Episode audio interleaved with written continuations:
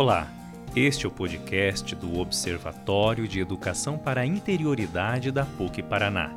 E hoje nós vamos falar sobre TZ, um respiro de espiritualidade.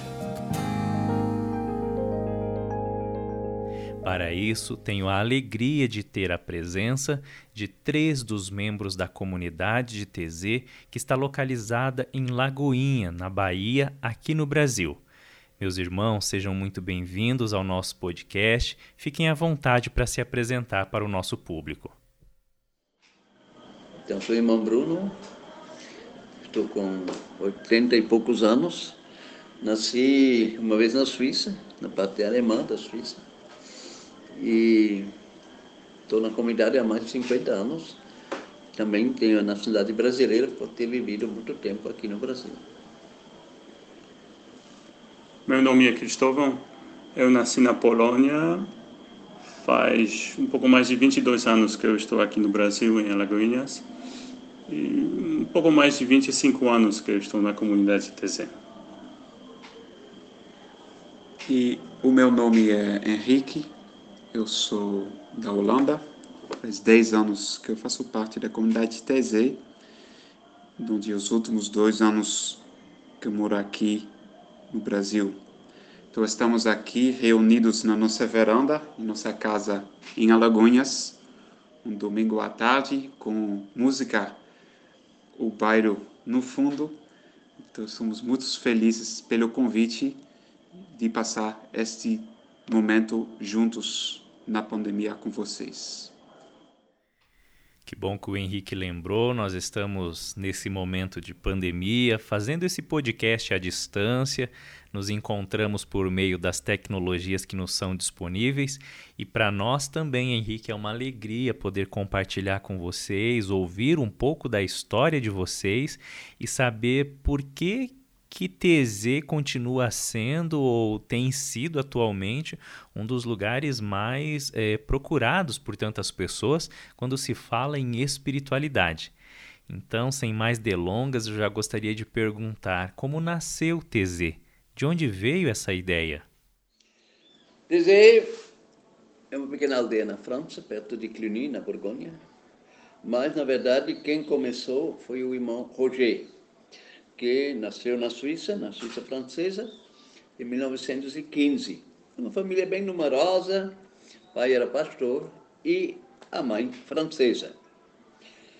Ainda muito jovem, ele sofreu de tuberculose e foi obrigado a uma longa cura mediante caminhadas solitárias na natureza e também foi um tempo de muita maturação. E a partir de 1940, a Segunda Guerra Mundial, provocando tantas feridas e mortes entre cristãos e judeus, ele lembrou a atuação da sua avó durante a Primeira Guerra Mundial, que, viúva, com seus três filhos, combatendo, recebia em sua casa refugiados, idosos, crianças, mulheres grávidas. Ela, evangélica, acolhendo católicos ela viveu já a reconciliação. Embora irmã Roger fizesse estudo de teologia, vislumbrava outra vida, mais comunitária, uma vida cenobítica, diferente daquilo que vivia seu pai, que era pastor de uma paróquia. Seu sonho precisou aterrissar e foi buscar na França vizinha, terra da sua mãe. Sua procura o levou a Cluny, com seus vestígios de grande comunidade monástica dos anos 1000, e testifica nas mediações de Cluny. E a confirmação veio de uma senhora idosa do lugar que disse: Fique aqui, estamos tão isolados. Mais tarde, irmã Roger escreveu: Em busca do absoluto de Deus, é necessário se inserir no absoluto do sofrimento humano. Na casa que ele adquiriu, se escondia refugiados políticos, particularmente judeus.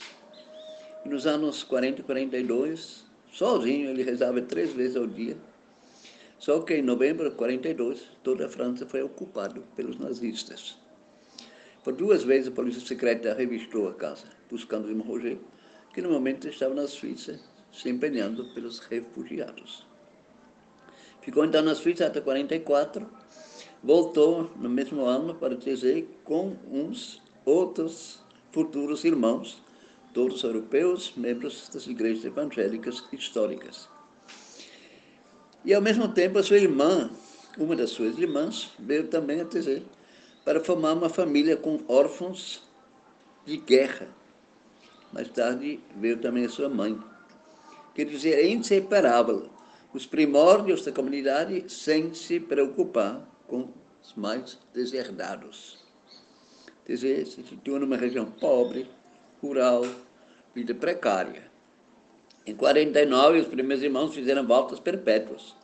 Celibato, vida com comunidade, alegria, simplicidade, misericórdia. A pequena regra de vida, irmão Roger escrevia a partir da vivência, mais tarde chamada Fonte de Tese, que ele trabalhava a vida toda. O bispo local cedeu à igrejinha local do Templo de Cluny para as três orações diárias dos irmãos. E para esse momento os irmãos estavam vestidos de um hábito branco, até hoje é assim. Já se vivia entre eles a paixão pela unidade do corpo de Cristo. E os anos passando, o número dos irmãos crescia, mas ainda com pouco acolhimento, porque pouco conhecido, e vivendo do seu trabalho, cerâmica, agricultura, trabalho literário, vitrais.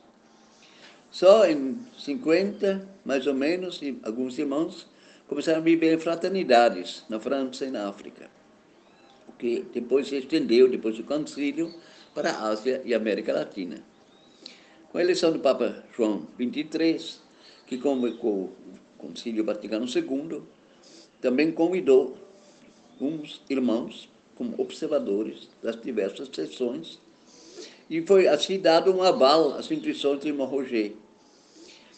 Para preparar uma reconciliação, é importante valorizar o melhor de cada tradição ortodoxa, católica e as igrejas da reforma. Porque Cristo é comunhão e a igreja é chamada a ser comunhão numa união mística com Cristo. Em 62 foi inaugurada a nova igreja da reconciliação, bem mais ampla, porque a vida dos jovens aumentou.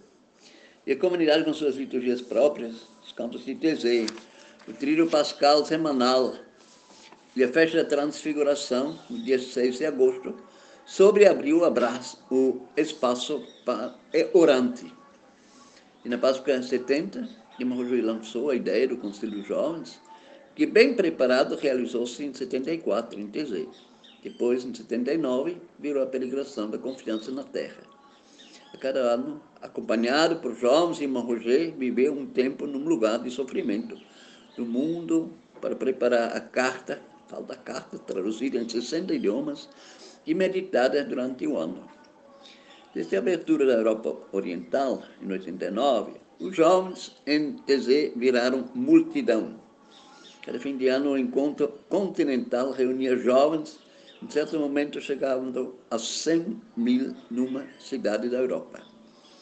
A Operação Esperança, em gesto ecumênico, oferecia novos testamentos em russo, depois espanhol, português e chinês. O Roger recebeu vários prêmios e sua visão de igreja desencadeou uma convergência entre líderes de igrejas e tantos outros, sem professar uma fé explícita, mas prediletos do reino. Desentornou-se então fermento de reconciliação e paz na igreja e no mundo. Obrigado, irmão Bruno, por essa belíssima e esclarecedora aula de história. Já fica fácil de entendermos, o nosso ouvinte também agora compreende de que nós estamos falando? Estamos falando de uma história que nasceu de um coração humano que encontrou algo de divino pelo caminho e hoje, assim como o Senhor disse, se torna um fermento de reconciliação e de paz entre as pessoas no nosso mundo. Estamos entendendo o TZ como um sinal de um lugar de, de respiro e de espiritualidade, justamente porque percebemos que talvez sejam poucos os lugares hoje que isso seja possível de ser feito. E o Senhor disse: das 100 mil pessoas nas jornadas, nos eventos, e nós temos visto isso. Quem acompanha a TZ pelos meios de comunicação, pela internet, sabe que atualmente ela atrai muitos jovens, e esses jovens vêm de todos os cantos do mundo. Vocês conseguiriam descrever o que esses jovens têm procurado quando vão até TZ?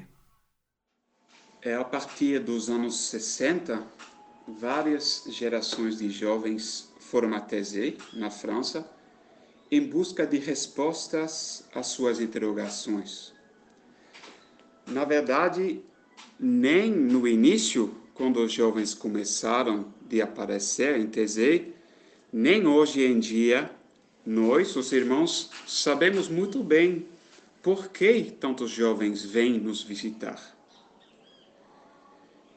Mas desde o início, quando os jovens apareceram, o irmão Roger insistiu muito que eles vêm aqui, então nós temos de acolhê-los, nós temos de escutá-los, temos de criar um espaço para acolher estes jovens, para que esses jovens possam se encontrar entre eles, se encontrar com nós, como a comunidade, e de encontrar o Deus que só pode amar. Então, o acolhimento que existe hoje, a estrutura, de fato, nasceu de uma reação à chegada dos jovens. Nunca foi premeditada. Vamos construir um acolhimento para acolher jovens. Não. Jovens chegaram e a reação nós temos de acolher. Então, hoje em dia, existe uma estrutura de acolhimento. Cada semana, durante o ano todo, milhares de jovens, de fato, do mundo inteiro, principalmente da Europa, mas também de todos os outros continentes, vêm passar uma semana juntos. Então, se a gente olha o programa que a gente propõe para esses jovens, de um jeito objetivo, a programa da semana, de fato é bastante surpreendente que esses jovens vêm. Por exemplo, nós nos reunimos três vezes por dia na nossa igreja da reconciliação. Três vezes por dia, oração. Quem faz isso na vida cotidiana? Também todos os jovens trabalham uma metade do dia. Eles limpam o banheiro, preparam uma comida, fazem limpeza dos espaços comunitários, acendem as velas nas igrejas, etc. Trabalha sem ganhar nada. Né? A comida em TZ é muito simples. Você não escolhe o que você vai comer. Os jovens que estão lá preparam e você come o que sai da cozinha, que é uma comida bem simples tem muito pouco conforto também em TZ. Os jovens dormem nos dormitórios com seis ou até doze pessoas que, em maioria dos casos, eles não conhecem, ou eles dormem nas barracas. Cada quarto tem um carregador para carregar o celular, os aparelhos eletrônicos. Quem, quem faz essa opção? Por quê? O internet em TZ, que é um, uma aldeia, um povoado no meio de nada, é muito ruim, tem pouca conexão. Então, está um pouco desligado do mundo. Tem muito silêncio durante a semana. Nas orações comuns, que são marcadas pelo momento de silêncio de uns 10 minutos sempre, mas além disso, é, em TZ, depois das 11 horas, a gente pede o silêncio completo para descansar. Tem um lugar depois da oração da noite para os jovens poderem se encontrar, mas não tem álcool, não tem DJ, não tem grande festa. Cada dia tem introduções bíblicas, então textos bíblicos introduzidos pelo meu irmão e depois em pequenos grupos de partilha os jovens partilham sobre esses temas grupos de partilha com pessoas que você não escolha, que você, na maioria dos casos, não conhece. Se você opta de ir em TZ como um amigo, a maioria das vezes você é separado para participar nos outros grupos de partilha. Então, vendo tudo isso, por que então os jovens vêm? Esses jovens que vêm do mundo inteiro, seja sozinhos, individualmente, grupos de amigos, grupos de, de igrejas, igrejas diferentes, de várias igrejas, grupos de escolas, uma diversidade dos jovens muito grande, onde a maioria entre 15 e 35 anos. Uma diversidade cultural, diversidade social, diversidade das igrejas e na Europa mais ainda que aqui no Brasil, muitos jovens na Europa não frequentam igrejas e tem muitos jovens ateus também que vêm visitar uma semana TZ. Então, com esse programa, por que tantos jovens? É um, é um mistério para nós. Mas a gente vê as perguntas que preocupam esses jovens. Como quem sou eu? Será que Deus existe mesmo? Então, na minha vida cotidiana, como descobrir esse Deus de Jesus que só pode amar? Os jovens partilham sobre as suas dúvidas as dificuldades, os desafios, mas também as alegrias da vida, o que dá felicidade. Muitos jovens lutam com perguntas como me amar, o como amar os outros. Quais são os meus sonhos? Então, na vivência de uma semana em TZ, muitos jovens descobrem que essas perguntas mais profundas são partilhados pelos todos, independente da cultura, independente da família onde você cresceu.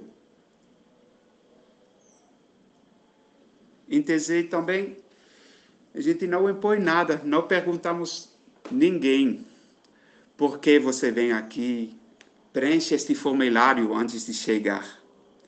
Todo mundo é bem-vindo a sua pergunta que a gente faz é como é o seu nome? Então, talvez é a experiência de uma vida partilhada. Uma semana vivida de uma forma gratuita, de uma forma comunitária. E lá descobrir que você é acolhida como você é, com tudo que vive dentro de você. E muitos jovens fazem mesmo essa descoberta. Eu posso ser mim mesmo. Como nós cantamos num, num canto, na oração, muito, onde reina amor, fraterno amor, Deus aí está. Então, pela uma experiência de uma semana de comunidade, de vida partilhada, de trabalho comunitário, sem ganhar nada, você pode descobrir uma fraternidade que vai além de suas fronteiras, além do seu grupo de amigos. E pouco a pouco, os jovens podem começar de se construir interiormente, a fim de encontrar, a fim de entrar na peregrinação interior de toda uma vida. Pois bem, irmão, depois de ouvi-lo descrevendo como é a experiência da comunidade, para mim também fica uma espécie de mistério no ar, de descobrir ou de entender o que é que buscam esses jovens. Parece que a tua intuição a respeito das questões existenciais faz bastante sentido. Os jovens têm procurado então essa essa resposta é, para suas existências, buscado referenciais, buscado o encontro com o diferente, ou até no confronto com o diferente, não só a pessoa diferente, mas situações diferentes com as quais ela tem o hábito de conviver. Pode ser que daí brote essa energia, esse interesse, essa vontade de estar em TZ, não é? E eu gostaria de saber também como que surgiu a ideia de trazer a fraternidade aqui para o Brasil parece que teve também um histórico para que isso acontecesse. Se chegaram aqui, já foram direto para a Bahia, onde que ficaram. É, atualmente, onde que ela está localizada, acho que o público quer saber isso, e como ela se organiza. É possível conhecer, vocês acolhem também, assim como acontece na Europa. É, como que faz para as pessoas que têm interesse, que estão nos ouvindo agora e que gostariam de conhecer um pouco mais a comunidade? A participação dos irmãos no concílio permitiu vários contatos, inclusive da América Latina, com representantes do CELAM, do Manuel Laranha, do Chile, e, claro, do Helder, do Brasil. E a implantação da fraternidade se fez em 67, em Olinda, Pernambuco, e a acolhida foi proporcionada por Dom Helder e pelo Mosteiro de São Bento de Olinda. E desde o início, o irmão Marcelo Barros, da, do, da comunidade de São Bento, integrou a fraternidade dentro do mesmo recinto do mosteiro. Foram cinco anos de aprendizado cultural, religioso, iniciação no mundo do trabalho na Grande Recife, num contexto político difícil. E em colaboração também e na elaboração daquilo que se tornou depois o ofício de vindas comunidades, através da pessoa de irmão Michel que também lecionava no ITA, Instituto de Teologia de Recife, e autor de vários livros. Mudou-se para uma casa própria, na mesma rua, convivendo também com irmãos maristas. Em 72, a pedido de Dom Luiz Fernandes, bispo auxiliar de Vitória do Espírito Santo, houve mudança para Vitória, onde o trabalho com jovens se expandiu, inclusive na participação dos primeiros eh, encontros intelectuais e, sobretudo, as SEBs. Frei Beto, dominicano, depois da sua soltura, passou a primeira Páscoa conosco. A Igreja no Brasil, em resposta ao concílio, desnorteada, fechou seminários sem ainda intuir novos caminhos para a formação do futuro clero. Um dos irmãos integrou um pequeno resto dos seminaristas e, ao mesmo tempo, seguiu a teologia da enxada do ITER morando no centro, toda a comunidade, tendo uma pequena oficina de vitrais, mas se procurou expandir, procurar um lugar para poder acolher para encontros e para retiros. E após longa procura, a Diocese de Alagoinhas, a Bahia, recém-formada, deu um sinal de acolhida. A mudança se fez em 78, Diocese comprou um sítio na periferia da cidade, onde a fraternidade está instalada até hoje.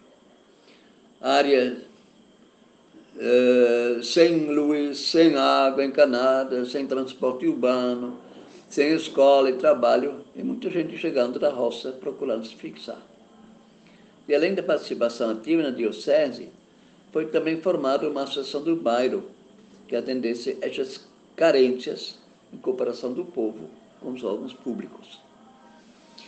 Em 80, o irmão, já diácono, foi confirmado no presbitério de Alagoinhas, da Diocese, e a fraternidade, pouco a pouco, se viu em condições para acolher cursos, sobretudo da Conferência dos Religiosos e Religiosas, outros encontros e retiros. Em muito sentido, foi um trabalho pioneiro, sobretudo em termos da escola, escola pública também, com acesso a surdos e cegos, onde os irmãos Michel e Rodolfo estavam muito integrados.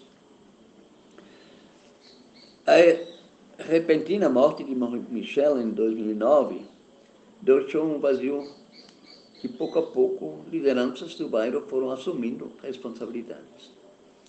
O bairro não resistiu ao narcotráfico, que trouxe muita violência e morte entre os jovens jornadas de confiança foram celebradas em muitas dioceses do Brasil, Sul e Norte, desde os fins dos anos 90 até 2016. Com a pandemia, desde março deste ano, nossa casa está fechada, porém irradia virtualmente celebrações e até encontros a nível latino-americano em idioma português e espanhol. Então, hoje em dia, estamos com três irmãos aqui e seguimos o mesmo, mesmo ritmo que os nossos irmãos na França. Três vezes por dia, nós nos encontramos em nossa pequena capela de bambu para a nossa oração comunitária. A nossa casa de acolhida aqui, que chama Mumbitaba, que quer dizer lugar de repouso na língua tupi-guarani, é uma casa simples e nós acolhemos peregrinos, indivíduos e grupos. E a proposta é viver um pouco na, no ritmo da comunidade, participando nos momentos de orações, momentos de silêncio, uma experiência de simplicidade, de ser acolhida e acolher os outros, e, sobretudo, de escuta, de escuta mutual e escuta interior. A proximidade com o nosso bairro fica muito importante até hoje em dia. Nós acolhemos as crianças e jovens aqui no sítio todo dia, fora da pandemia. Nós organizamos, junto com a Fundação do Caminho, cursos profissionalizantes para os jovens aqui no bairro, eletricidade, serraria, etc. Fazemos visitas nas casas, sempre nós buscamos uma proximidade e uma convivência, uma partilha de vida com as pessoas que vivem aqui. E para nós, como para aqueles que nos acolhemos em casa, às vezes nos encontros, nos buscamos de nos deixar evangelizar pelos mais pequenos, pelos excluídos, que se acha muito aqui no bairro.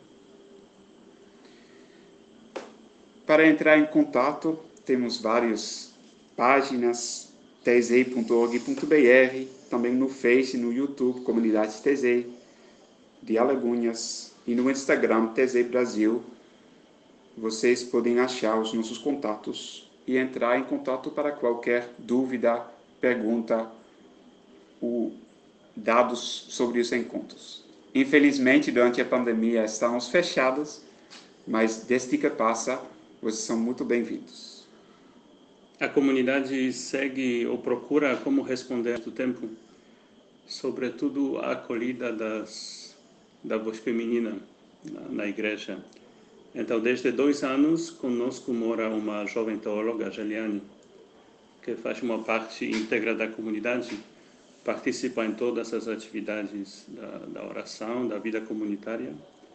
E desde uns quatro anos quase cinco. Tem um casal dos portugueses, Emma e João, que o ano passado tiveram a benção de ter gêmeos, dois filhos, uma filha, uma filha, Elba e Samuel, que, bom, durante a pandemia eles decidiram de ficar em Portugal, cuidando um pouco de filhos, mas fazem parte da comunidade. Então, essa resposta a perguntas assim, eh, da igreja, a abertura permitiu a gente viver uma comunidade aberta, uma comunidade acolhedora, onde nós três irmãos estamos juntos com uma teóloga e uma, uma família jovem. Realmente a pandemia mudou bastante a nossa rotina e imagino que vocês tenham passado pelo mesmo aí. Se as pessoas que nos escutam não conseguiram anotar os endereços ou é, querem saber mais, também podem nos procurar que a gente compartilha os canais de comunicação, seja do Instagram, do Facebook, é, enfim, para que quando for possível a gente também possa conhecer pessoalmente a comunidade, o trabalho que vocês desenvolvem. Para dar continuidade, estava pensando enquanto vocês falavam. Parece que nós estamos vivendo uma época de transição com grandes e significativas mudanças do comportamento e também de mudanças nas relações humanas.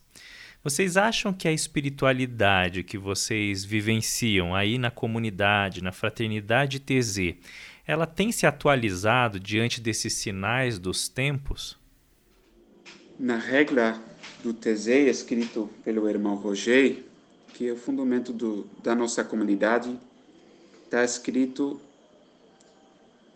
de agora em diante, você não está mais sozinho. Deve contar em tudo com seus irmãos. E também está escrito: não fique jamais parado. Caminhe com seus irmãos. Seja entre os homens um sinal de amor fraterno e de alegria. Sim, é verdade, o mundo está mudando muito e muito rápido, que traz muitos desafios, mas também muitas possibilidades. O mundo que é aberto, nós temos de repente amizades mundial, mas também um mundo que se torna mais e mais individualista, onde a eficacidade se torna mais e mais importante onde cada momento tem de ser preenchido, onde o meu felicidade fica central e onde o sucesso que eu tenho tem um valor primeiro. O sucesso que depende, em muitas vezes, do olhar e da apreciação dos outros. Quantos likes eu recebo, quantos seguidores eu tenho. Então, neste mundo que muda tão rápido, nós tentamos de estar este lugar, este pequeno sinal de um amor fraterno e, sobretudo, de uma comunidade, que quer dizer uma vida partilhada. Sempre voltando entre nós mesmos, vivendo entre nós uma simplicidade uma fraternidade. Buscando nas notícias que vêm, que chegam, nas partilhas que temos com outros, discernir as sinais de esperança e não só de desânimo, de escuridão, que temos tantos.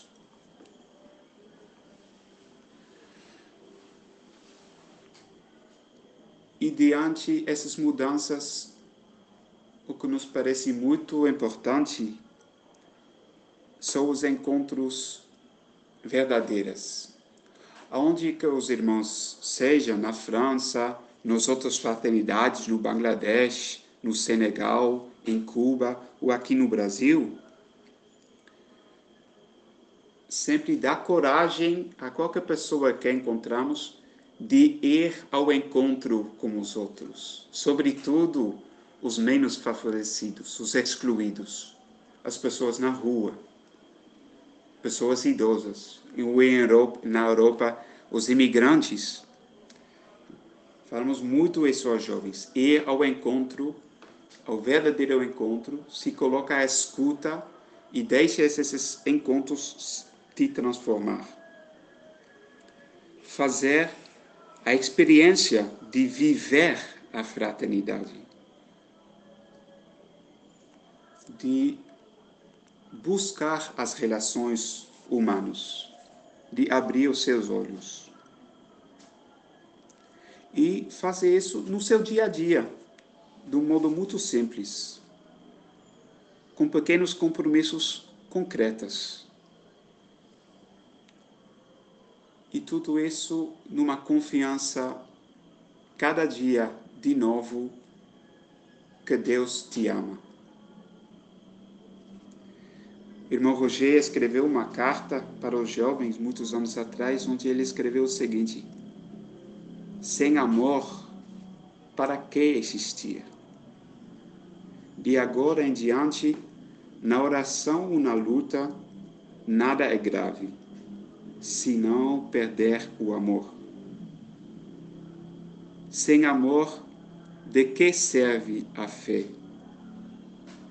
luta e contemplação têm uma única e mesma fonte: o Cristo que é amor. Se há pouco dizíamos que é um mistério, os motivos, as causas que atraem tantos jovens para a experiência em TZ, agora parece que chegamos a um denominador comum a partir dessas palavras do irmão é, de que o amor seja o centro, o amor que sabe escutar, que sabe acolher, que sabe deixar o outro ser aquilo que ele é, sem condições, sem explicações, simplesmente porque o amor é fundamental, está na fonte do nosso ser. E aproveitando essa, esse momento em que nós estamos falando de algo que é tão denso, tão profundo como é a experiência de amar, é, eu queria pedir para que vocês, membros dessa comunidade de TZ, deixassem uma mensagem para o nosso público ouvinte. É, esse podcast é feito de dentro de uma universidade aqui no Paraná, da PUC Paraná, mas ele alcança outras pessoas também, mas sobretudo os jovens que ainda se perguntam se a espiritualidade é uma dimensão humana importante a ser cultivada. O que vocês diriam para eles?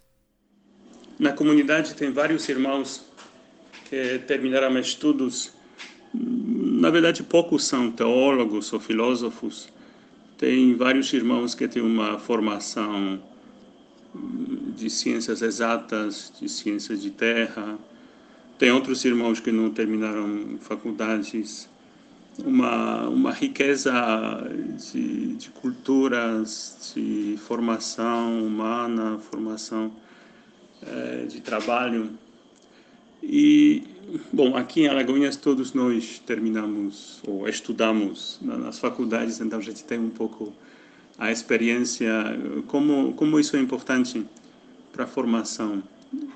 Quando Deus cria o homem, ele cria o homem e mulher, ele ele cria com uma liberdade. Ele chama a liberdade.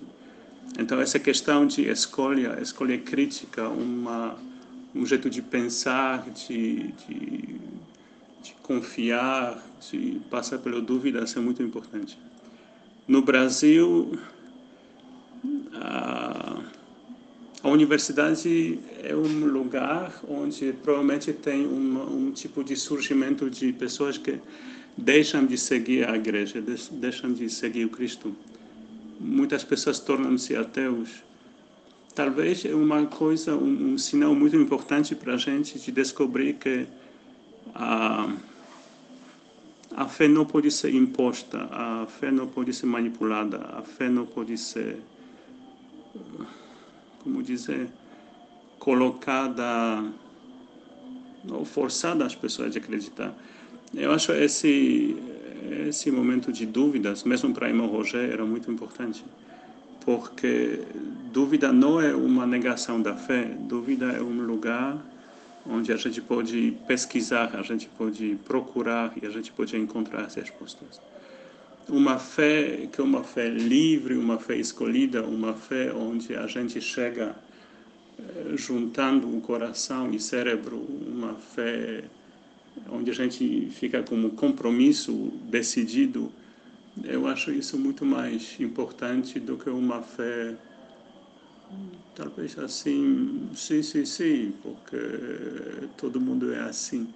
Então, uma fé pessoal, uma fé onde a gente realmente descobre Jesus, o Pai, o Espírito Santo, uma fé livre, onde eu me sinto atraído pessoalmente, eu decido através de todo o movimento crítico, passar pelas dúvidas, pode ser muito importante. Então, essa espiritualidade não o segmento de uma opção religiosa, mas um, uma decisão pessoal baseada numa escolha. Acho para mim, pessoalmente, uma, uma coisa muito preciosa e muito, muito importante. Bom, ultimamente, para mim, é, é a presença de Francisco, né? Padre Francisco, Papa Francisco, tornou-se uma uma maneira de poder se orientar, porque seja nas encíclicas, nas exortações, ele aborda o mundo de hoje e aborda de uma maneira que que nos torna, eu diria, procuradores e procuradoras de uma de uma realidade mais humana para todos. Então, nesse sentido, eu penso que vale a pena de buscar hoje em dia no magistério que realmente é, se torna próximo. E tão próximo que a gente diz, pronto, é a voz do próprio Jesus, na verdade, que nos fala através de um homem de igreja como ele. Nós também concordamos, irmão, que a universidade é um lugar de descobertas, é um lugar de fazer experiências de profundidade e que, inclusive, possam transformar a visão de mundo que cada um tem antes, durante e depois de passar por essa experiência que é a universidade. Aproveito para agradecer muitíssimo a vocês, irmão Bruno, irmão Cristóvão e Henrique, que me acolheram de um modo tão especial, tão gentil.